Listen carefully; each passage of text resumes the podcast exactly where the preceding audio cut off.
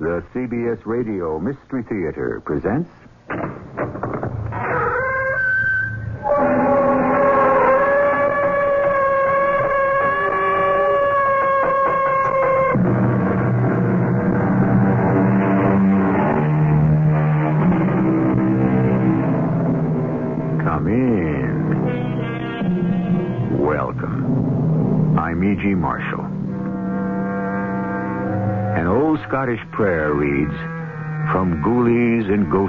And long-leggedy beasties and things that go bump in the night, good Lord, deliver us. 20th century man, of course, knows there are no such things as ghosts. There is one problem. He's never been able to prove it to everyone's satisfaction. It, it wasn't a polar bear, Doctor. It wasn't. I don't know what it was, but it wasn't a polar bear. Here, Mr. Manson, drink this. It will warm you. I'm not cold, Doctor. You were out on the ice. You're shivering. Not from the cold, Doctor. Not from the cold. Drink it, man. Then we can talk. There's nothing to talk about, Doctor. I just want to get off this cursed ship.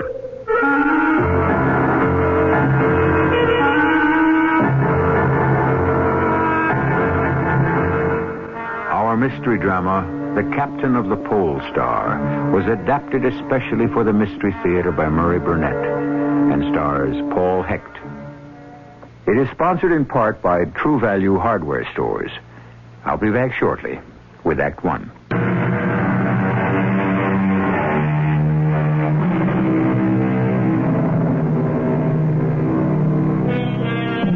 If I say Sir Arthur Conan Doyle, what leaps to your mind? Quickly. Of course, Sherlock Holmes. Everyone's aware that Doyle wrote stories in which Holmes did not appear, but unfortunately, they were engulfed by the tidal wave of Holmes' popularity. It's a pity, because Doyle was a great storyteller and a master in creating suspense and terror. Today, we'll let you judge for yourself with this strange and tragic tale as reported in the diary of young Dr. John McAllister Ray, whom we now hear applying for a position as ship's doctor in the office of Ronald Bruce, who operates a fleet of whaling ships. Uh, sit down, Dr. Ray. I can't abide young fellows who stand at attention. Uh, yes, sir. Thank you, sir. Yes, that's better. Now, you've applied for the position of ship's doctor. You think a whaling voyage is something like a holiday you young medics get on the P&O ships to the Far East. All fancy dress and beautiful, lonely young women. Uh, now, excuse me, sir, but I don't think that's quite fair. Uh, if you've read my application, you'll see that I'm interested in research on. Uh, the effect of extreme cold on human conditions. Oh, yes, I'm sorry, sir. I didn't realize you'd read it. Don't apologize. I like young men with spunk. Can't be a good doctor unless you've got some courage. And you'll need a lot up where these whalers go. yes, you're not married, but uh, are you attached? Uh, well, as a matter of fact, I am engaged. Hmm. And what does she think of your being away for a matter of some long months? Well, I didn't see any point in telling her, sir, until the job became an actuality. Yes, cautious, too. I like that. I suppose I'd better get right on to it. Uh, we do have an opening for a doctor on the Pole Star. Oh, you do? Yes. The fact of the matter is, we don't know yet who is going to skipper the Pole Star. Well, it would appear to be more a matter of concern to you than to me. As well, yes, on the surface. Uh, for the last four years, the captain of the Pole Star has been David Craigie. And we've been very satisfied with him. He's a fine sailor and always brings home a full ship. Well, I don't understand the problems. Oh, Craigie hasn't appeared. So you could surely get in touch with him and Uh, ask... you, you don't understand. Craigie on the ship is one thing. Ashore is something else. He has uh, peculiarities. Uh, one of them being that as soon as he's finished a voyage, he gets his pay and takes off for parts unknown. we don't know where he is. I see. Uh, Well, I'm giving Craigie until tomorrow. I still am of the opinion Captain Craigie will be here. And I, I must warn you about Craigie's peculiarities if uh, you should sail with him. Peculiarities? Yes, yes, yes. It would be on my conscience if I neglected to explain that although Craigie is our best captain and a fine man, is subject to moods. Fits of depression. Well, I don't know the medical terms, but I must tell you he has them.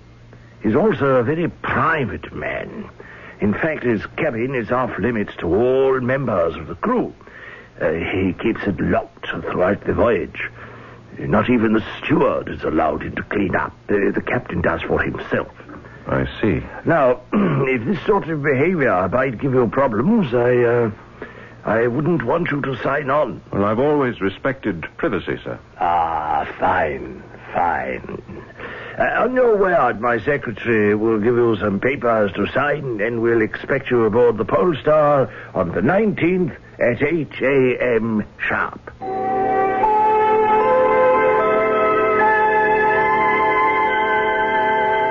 Flora, you haven't eaten a thing. Why did I have to fall in love with such an insensitive man? Now, that's an unreasonable statement. Is it? Here we have our first dinner. I mean, the first dinner I cook for you, and I'm all happy and excited, and so are you. But not about the dinner, no. You're happy because you're going away and leave me for four months. Well, I'm sorry, but I thought you understood. I don't have the money to open my own practice. With the money I'll be able to save from my pay on the Polestar and with the bonus that's practically assured if Captain Craigie shows up. John, we've been engaged for only five weeks, and you're actually happy about the idea of being separated for four months. I'm not happy about the separation, but well, I am looking to the future for us.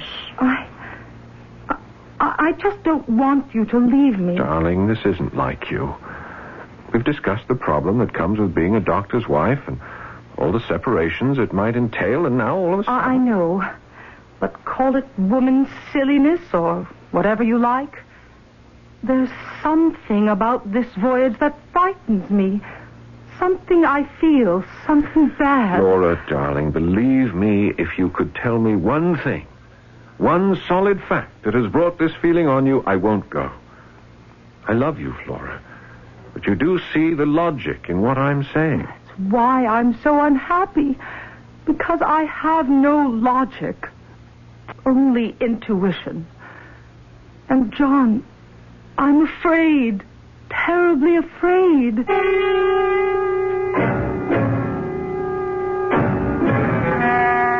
As I open my diary for yet another entry, I cannot help but remember Flora's forebodings. As I write the date, September the 11th, I realize we've been out some three months now. Latitude 81 degrees 40 minutes north, 2 degrees east. There is solid, unbroken ice to the north to which we're anchored, and the same conditions prevail to the east and the west. Uh, come in. Uh, I'm sorry to bother you, Doctor. Uh, that's all right, Mr. Walker. We're running into real problems with the crew. Oh, uh, medical problems? Uh, no, sir. Uh, the men are all healthy. It's the captain and the ship. You see, if that pack ice in the south hardens and uh, we're going to run out of food and fuel, uh, the men want the captain to turn around and head for home. Well, you're the first mate. I should think that you'd be the man to pass that information along. Well, ordinarily I would, sir, but, uh, well, you know the captain. He seems to have taken a liking to you, so the men decided I should ask you to convey their wishes to him. Uh, will you do it, sir? Well, if it's their wish, but I feel that such a request coming from me, a man who's on his first voyage to the Arctic, may not exactly. Oh, you don't have to be an old hand up here, sir, to know that from now on the weather can only get worse. And that the ice to the south will freeze solid. Uh, we must get away while we can. Oh, very well, Mr. Walker. I'll speak with the captain today.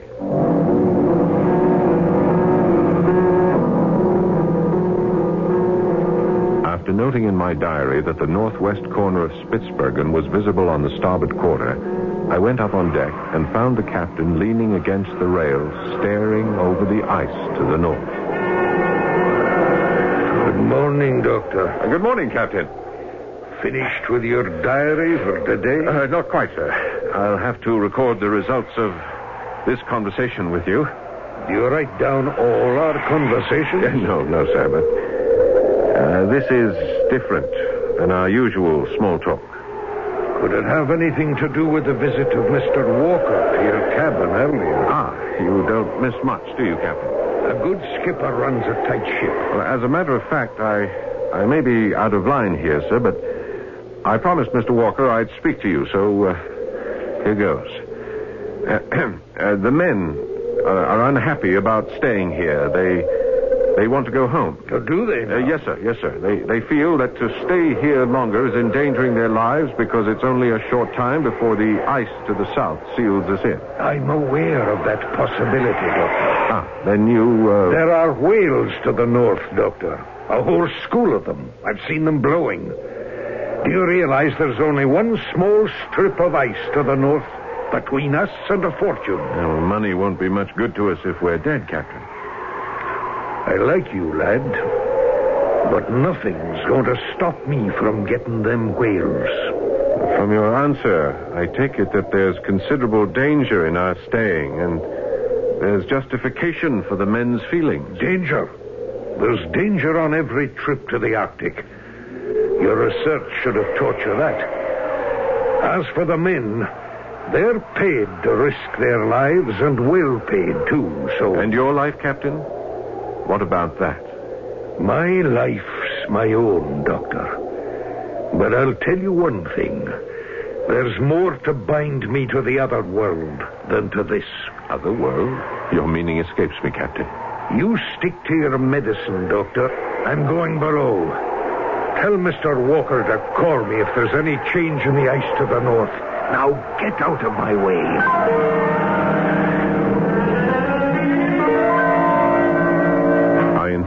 First mate of the captain's decision, wrote it up in my diary, and turned in early.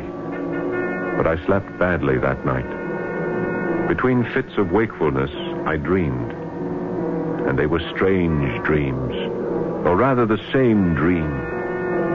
I dreamed I heard voices from the captain's cabin two doors away from mine. I could only make out snatches of what I thought I heard. Lass. Nay. Why? Why do you keep me? Selfish. You. Your love. Uh, Different.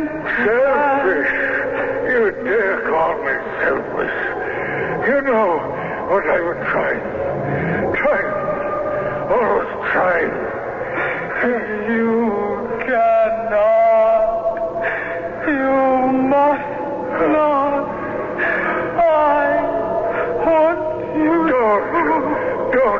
say it, lass. For love's sake, don't say it.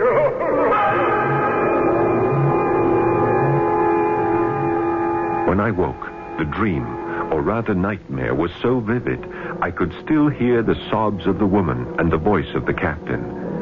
I began to wonder was it a nightmare? No. I dismissed the thought until breakfast. Captain, may I have permission to take a foraging party out on the ice at noon? No, Mr. Walker, you may not. Uh, but we might be able to pick up some polar bear meat or other animals, and, and that would. And you might also lose a man or two in the ice holes.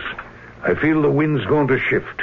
And we'll be able to break through to the north and get to the whales. Uh, uh, sir, the men are restless, and any kind of activity. then would... put them to work on the brass, Mr. Walker. Well, it isn't only that, Captain. It's. Well, mister? It's. Uh... Well, it, it's.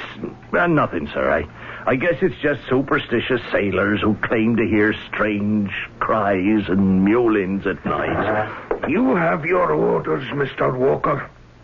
I'm going topside and look for that wind shift. Doctor, Yes, Mr. Walker. uh, do, does the captain. Well, I mean, in your opinion, is he. Uh, well, is the captain in full possession of his senses?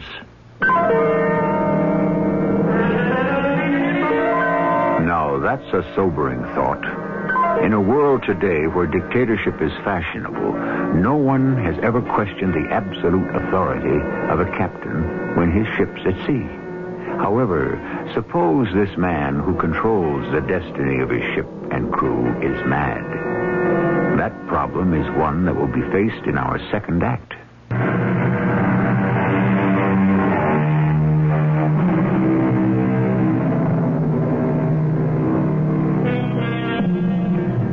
Madness takes many forms in literature as well as life. People may argue that in Moby Dick, Captain Ahab's frenzied pursuit of the legendary white whale was a form of insanity. But there, at least, the crew and everyone concerned knew exactly what drove Captain Ahab. The question facing ship's Dr. John Ray on his first whaling voyage was not only is Captain Craigie sane, but what form did the dark demons that were driving him take? Because there was no question that the captain of the Pole Star was a driven man. Uh, what is your opinion of the captain's state of mind, Doctor? Well, I'm not prepared to make any professional diagnosis, Mr. Walker, but it's obvious that there's something on his mind. Well, I'm just wondering whether it's the same thing that's on a lot of the men's minds.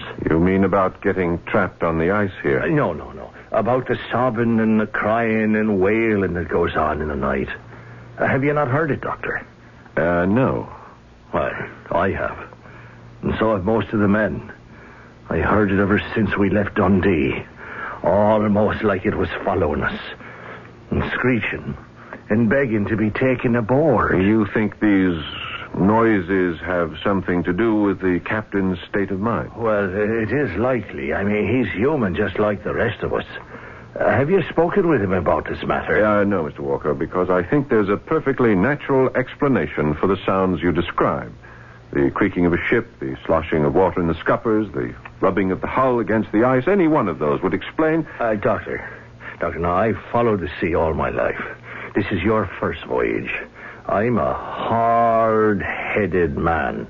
And I tell you, no ship ever made the noises I heard. Then what do you think they are? I, I, I, I, I don't care to say. All right, then I'll say it for you. You evidently feel that these noises are ghosts or something from the spirit world or, or caused by some other supernatural force.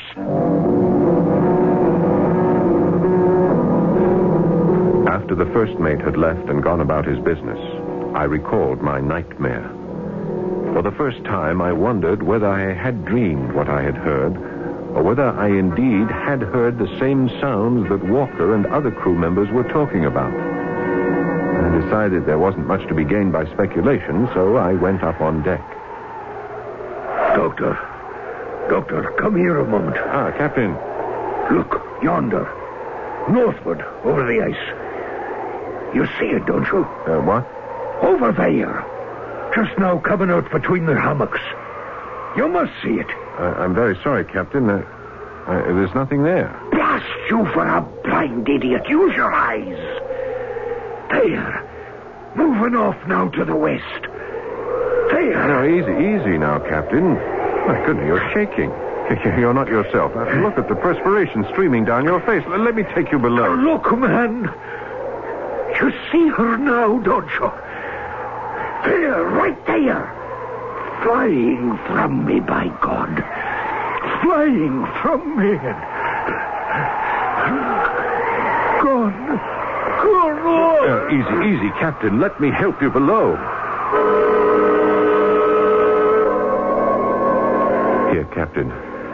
Take another swallow.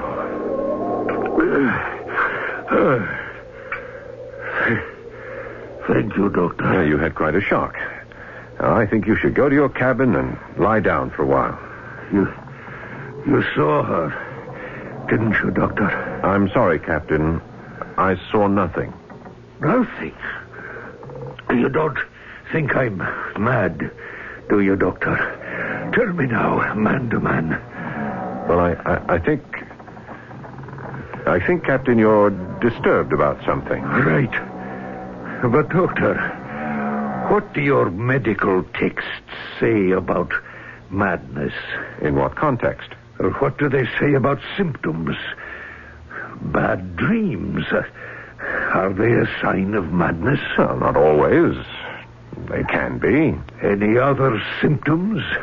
Let me hear some of them. Well, hearing voices is significant. And other symptoms? Severe headaches, Ah, nary a headache since we left Dundee. and before that. No head pains, Doctor. Any other symptoms you know of? Uh, delusions, What's a delusion?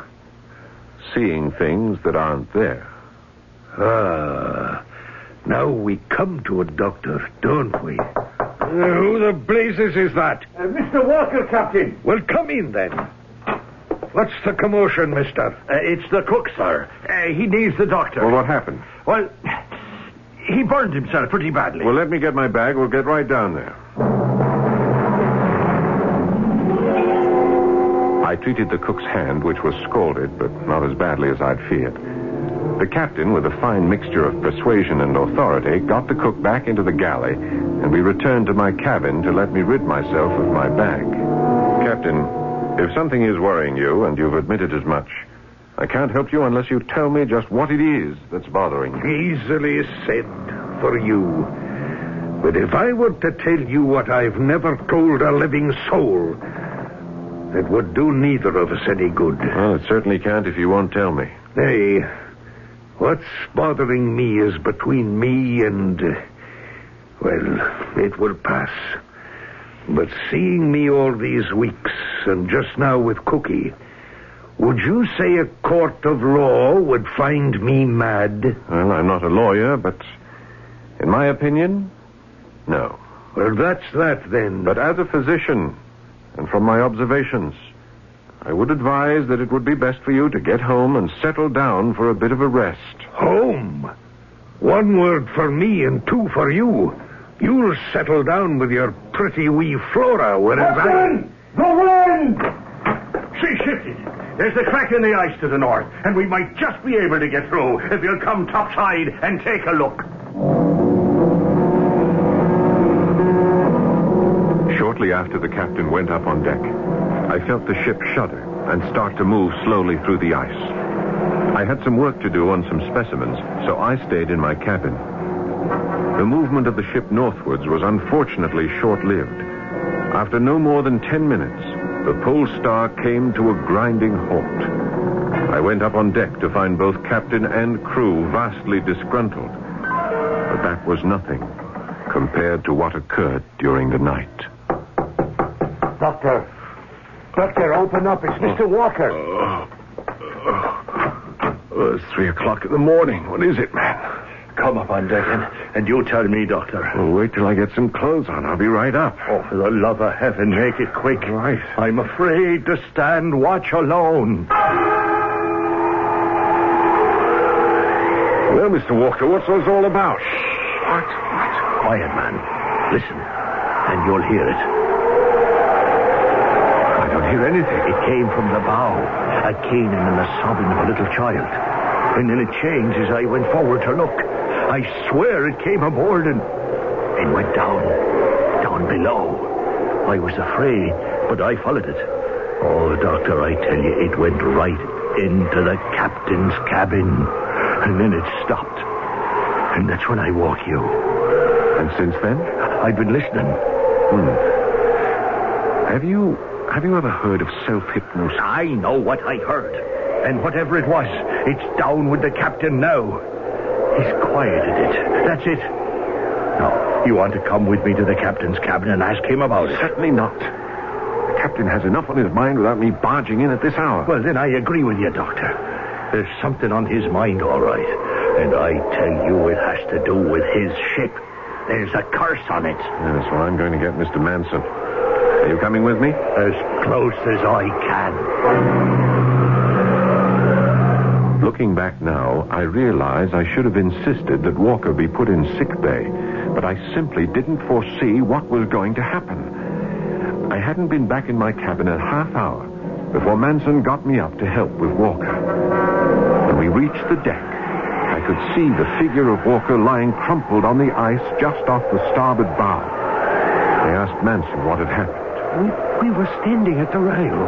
He was listening. I, too, and suddenly he shouted, There! Manson, the lights! Right there off the bow.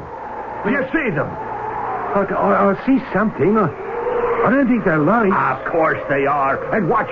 You see the way they dance? Like they're beckoning. Come on, man. Let's find out what this is and put a stop to it once and for all. Hey, wait. Mr. Walker, easy. Wait up. Those aren't lights at all. Just a reflection off the ice of the northern lights. I can see it plainly now. Don't be a fool, man. You can't see them clear like I can. Here, I'll be sure. Careful, watch out! Doctor, the next thing I knew, he was, he was over the side and falling to the ice. I didn't think I should move him, so I ran up and got you. Good thinking. Now give me a hand. We'll get him back on board.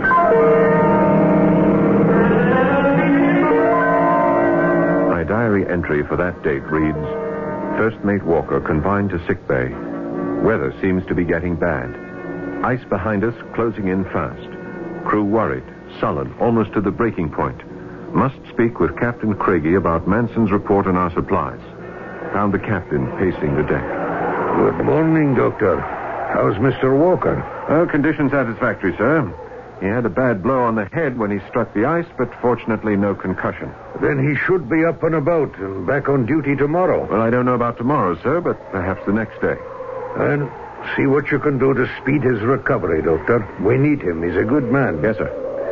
Did you uh, see Mr. Manson's report on our supplies? Half a tank full of biscuits, three barrels of salt meat, a limited supply of coffee beans and sugar. Ah, then you have read it. I told you, Doctor, that I'm in complete control of my faculties. Yes, sir. But then you must surely be aware that those supplies won't last for more than two weeks. And the crew is up in arms. Don't worry about the crew, Doctor. I've called for a meeting with all of them. And I expect you to be there on the main deck at 2 p.m. sharp.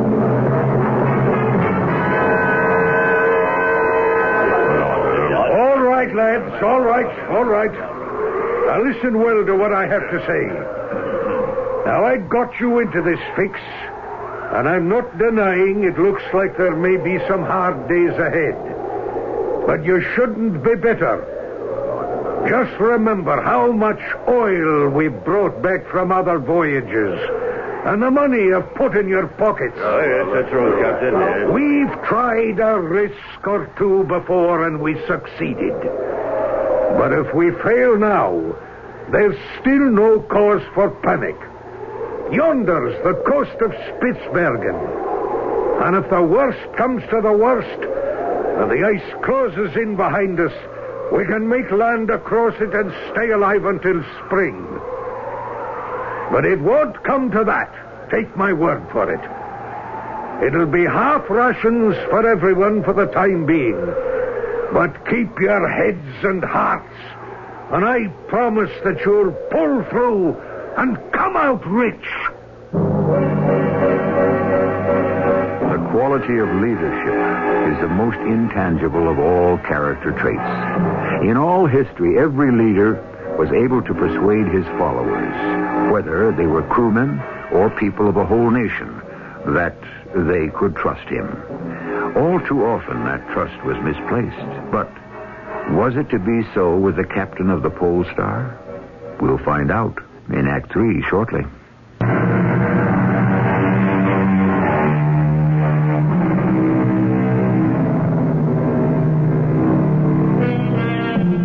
Webster's dictionary defines euphoria as a feeling of well-being or elation, especially one that is groundless or inappropriate to the situation. Some people live in this state all their lives. Others spend their lives in despair. It's really a difficult matter to attain a happy medium. But as for the crew of the Pole Star, they were definitely euphoric. Captain Craigie's speech had an amazing effect upon everyone aboard the Pole Star. Forgotten was the shortage of rations, the ominous increase in the wind, the dropping temperatures, and the ice all around us. Even more startling was the fact that everyone seemed to have put aside their fears about the strange noises and eerie occurrences which had the crew believing the ship to be cursed. And then shortly before noon the following day, Captain Craigie succeeded in amazing me. He was standing at the rail with his sextant, preparing to shoot the sun, when he called out to me, Doctor, Doctor, would you mind joining me? Ah, good morning. How are you today, Captain? In control, Doctor, in control. I wonder if you'd do me a favor. Certainly, sir, certainly. I'll be shooting the sun shortly, and I must be sure when it's exactly noon. Uh, here's the key to my cabin. Would you be so kind as to run down and check your watch with my chronometer and come back and let me know exactly when it'll be high noon? Well, Doctor? Uh, yes, yes, yes, of course. I'll be right back, Captain. I was dumbfounded. No one had ever seen the inside of his cabin, and here I was with the key.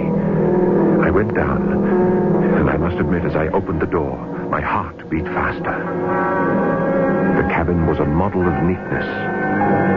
But there was one thing that dominated the entire area a startlingly lifelike portrait of a wondrously beautiful woman.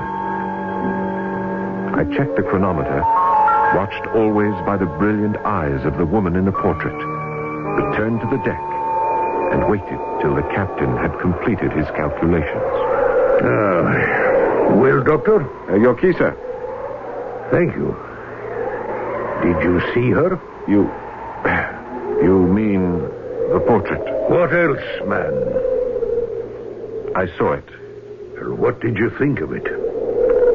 She's a wondrously beautiful woman. Doctor, do you believe that long before something happens to us, we prepare for it, even unconsciously? I'm not sure I understand, Captain. No matter. You'll find what I said to be true someday. Well, we still have the whales, Doctor. They're still there waiting for us, whatever else may be in store. With all due respect to your superior knowledge of the Arctic Ocean, Captain, I submit we're never going to get through to the whales. And you don't like the prospect of wintering on the coast of Spitzbergen and living off the land. Do you? Oh, it doesn't matter to me, Doctor. But I shall ask another favor from you. Yes, sir? I'd like you to witness my will. In fact, I'd like you to be there when I draw it up. Let's say tomorrow afternoon. In all honesty, I must say here that my diary shows I was deeply disturbed by the captain's attitude. Certainly, my latest conversation with him raised serious doubts as to his sanity. If he were truly mad, then it would be my duty as ship's doctor to have him relieved of his command. While I was wrestling with this dilemma, night fell, bringing with it a numbing terror that drove all else from my mind. I was pacing the deck. The night was at its darkest, when I suddenly heard Manson call. Doctor! Doctor! What? It's, it's back. Can you not hear it?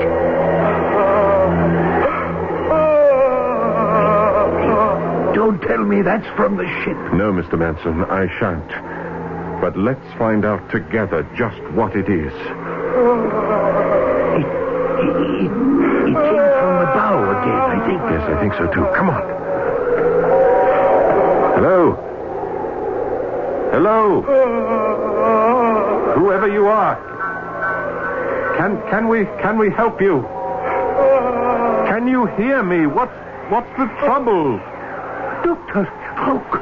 There on the ice. Moving away from us. See? That white shape. Yes, I see it, but I, I think no, I, I think it's a it's a polar bear. A polar bear. No polar bear ever made sounds like that. How do you know?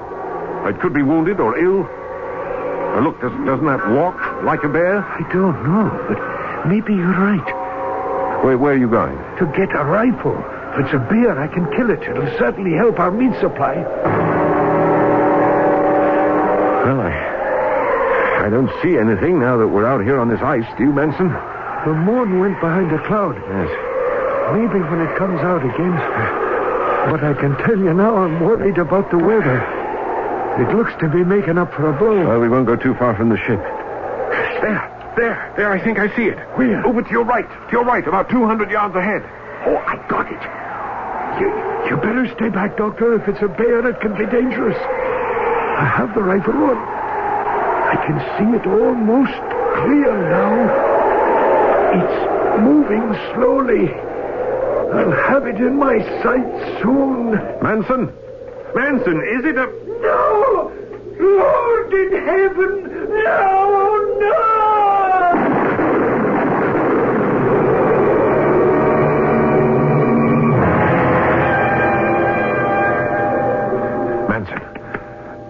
On. Come on, you're all right now. What, what, would- where did I, how did I get back to the ship? I got help. We carried you back. Now, you've had a severe shock. Just let me inject you, and the sedative will give you. It wasn't a bear, Doctor. It wasn't a bear. I saw it clear for just a minute. It was. It wasn't from this world, I swear. It was shaped like a woman. But it was smoke. Or a, or a cloud. It's all right, all or a- You'll be getting sleepy now. Just a minute, and we'll talk about it in the morning. It, it was, wasn't a bear. I, I, I saw it. I kept my appointment with Captain Craigie at 2.30. We met in the main cabin and sat at the table on which we ate. The captain had pen and paper, but I wanted to talk with him about things other than his will. Captain, I don't know how else to say this, so I'm going to come right out with it. I think you must get rid of that portrait.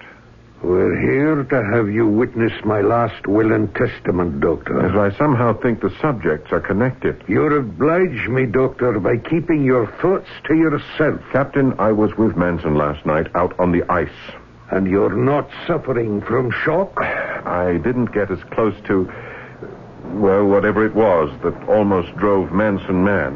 Are you telling me that there was a presence out on the ice? Well, there was something. I saw it. You too, Doctor. Are you sure you're not suffering from delusions? I'm sure. Well, then it must follow that when you suspected me of having delusions, I wasn't. How did you come by that portrait, Captain? Did you have it commissioned? Was it given to you? I stole it. Oh, you don't mean that. I do. She was mine. Mine. She was married to a dissolute drunk. She loathed him. But she wouldn't leave him. Perhaps she didn't love you. Don't ever say that. She loved me and I loved her to distraction. Why do you think she died? It was my fault. I tore her apart, or rather our love did. The last days all we did was quarrel. But she wouldn't leave her husband. She could not break her marriage vows. And the portrait? I arranged to have it stolen from him. He didn't care one way or the other, but I couldn't sleep thinking of her beautiful face in his house. Since the day it came to me, it's never left me. Nor has she. She's always in my mind, if that's what you mean. That's exactly what I mean, Captain. It's an unhealthy situation. Your thoughts about her have. Well, they've brought some strange happenings on this ship, and, and the portrait must go. Ridiculous. Not at all. It's the portrait that nourishes your thoughts night and day, Captain. There'll be no more talk about it. Now, let's get to my will. Very well. But then I ask a favor in return Which is? that you witness my will. You. You're all right, lad. You have a long life in front of you. But why do you say that? We're shipmates. Your fate and mine. Don't talk nonsense, Doctor. I'm making my will because of you. I'm leaving everything I own to you. But, but why? We, we, we are hardly. Because you've seen her. At last, you've seen her. The captain made his will. And at the last moment, since he had made me his heir, decided to have Walker witness it. That night, sleep would not come. I tossed and turned, but finally gave up and went on deck. At first, I thought I was alone. But then I heard a soft sobbing coming from the other side of the deck. I walked over slowly. Captain? Captain, are you all right? Go away, lad. There's no place for you here. Captain, you need my help. Now let me. I tell you, go away. Unless you dare to look well, if, if you tell me where to look. out on the ice, lad. Anywhere on the ice. Just keep looking and, and trying and trying. Captain, please, I beg you to come below. I, I see her. There she is. Goodbye, lad, and God bless you. And with that, before I could even move, he was over the side and running off on the ice. I followed him as fast as I could. And as he ran, I could hear him, but always getting fainter and fainter. Coming, my love. Coming, lass. I've waited too long for you. My love. My wonderful girl. Captain! At last. Captain! Together. Captain Craigie, come back! Captain, come back!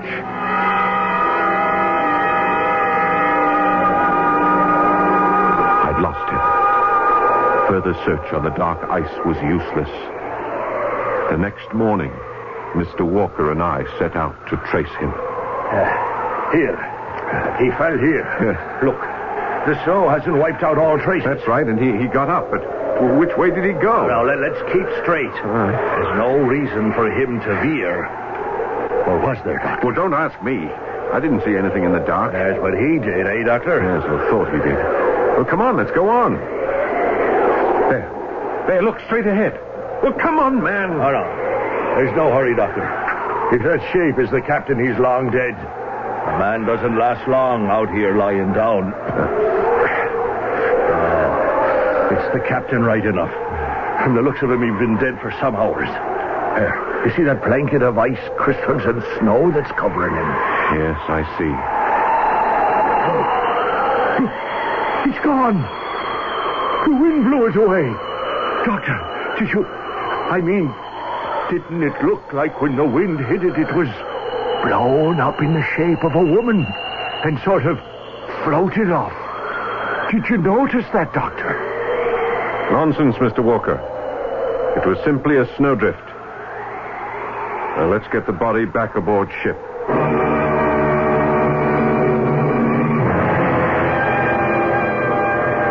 Perhaps it was a trick of the eye or mind, but it did appear to have the form of a woman drifting away on the wind. We brought the captain aboard, buried him, and steamed back home with no more disturbances aboard the ship. The portrait? I insisted it be buried with the captain, as it was a provision in his will. May he, or they, rest in peace.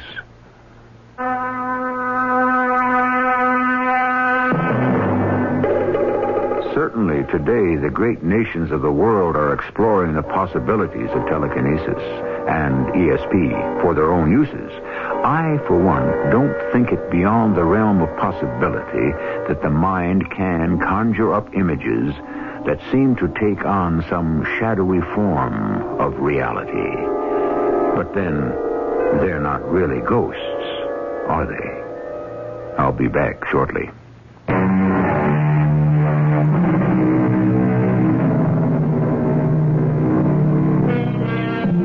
Coming events are said to cast their shadows before, then the story you've just heard, The Captain of the Pole Star, which was written by Doyle at a very early age, certainly foreshadows Doyle's interest in ghosts and the spirit world.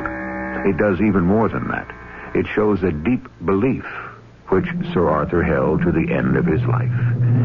And I can only believe, if he can hear this, how pleased he must be. Our cast included Paul Hecht, Court Benson, Earl Hammond, and Jane Ives. The entire production was under the direction of Himan Brown. Mrs. E.G. Marshall inviting you to return to our Mystery Theater for another adventure in the macabre. Until next time, pleasant dreams.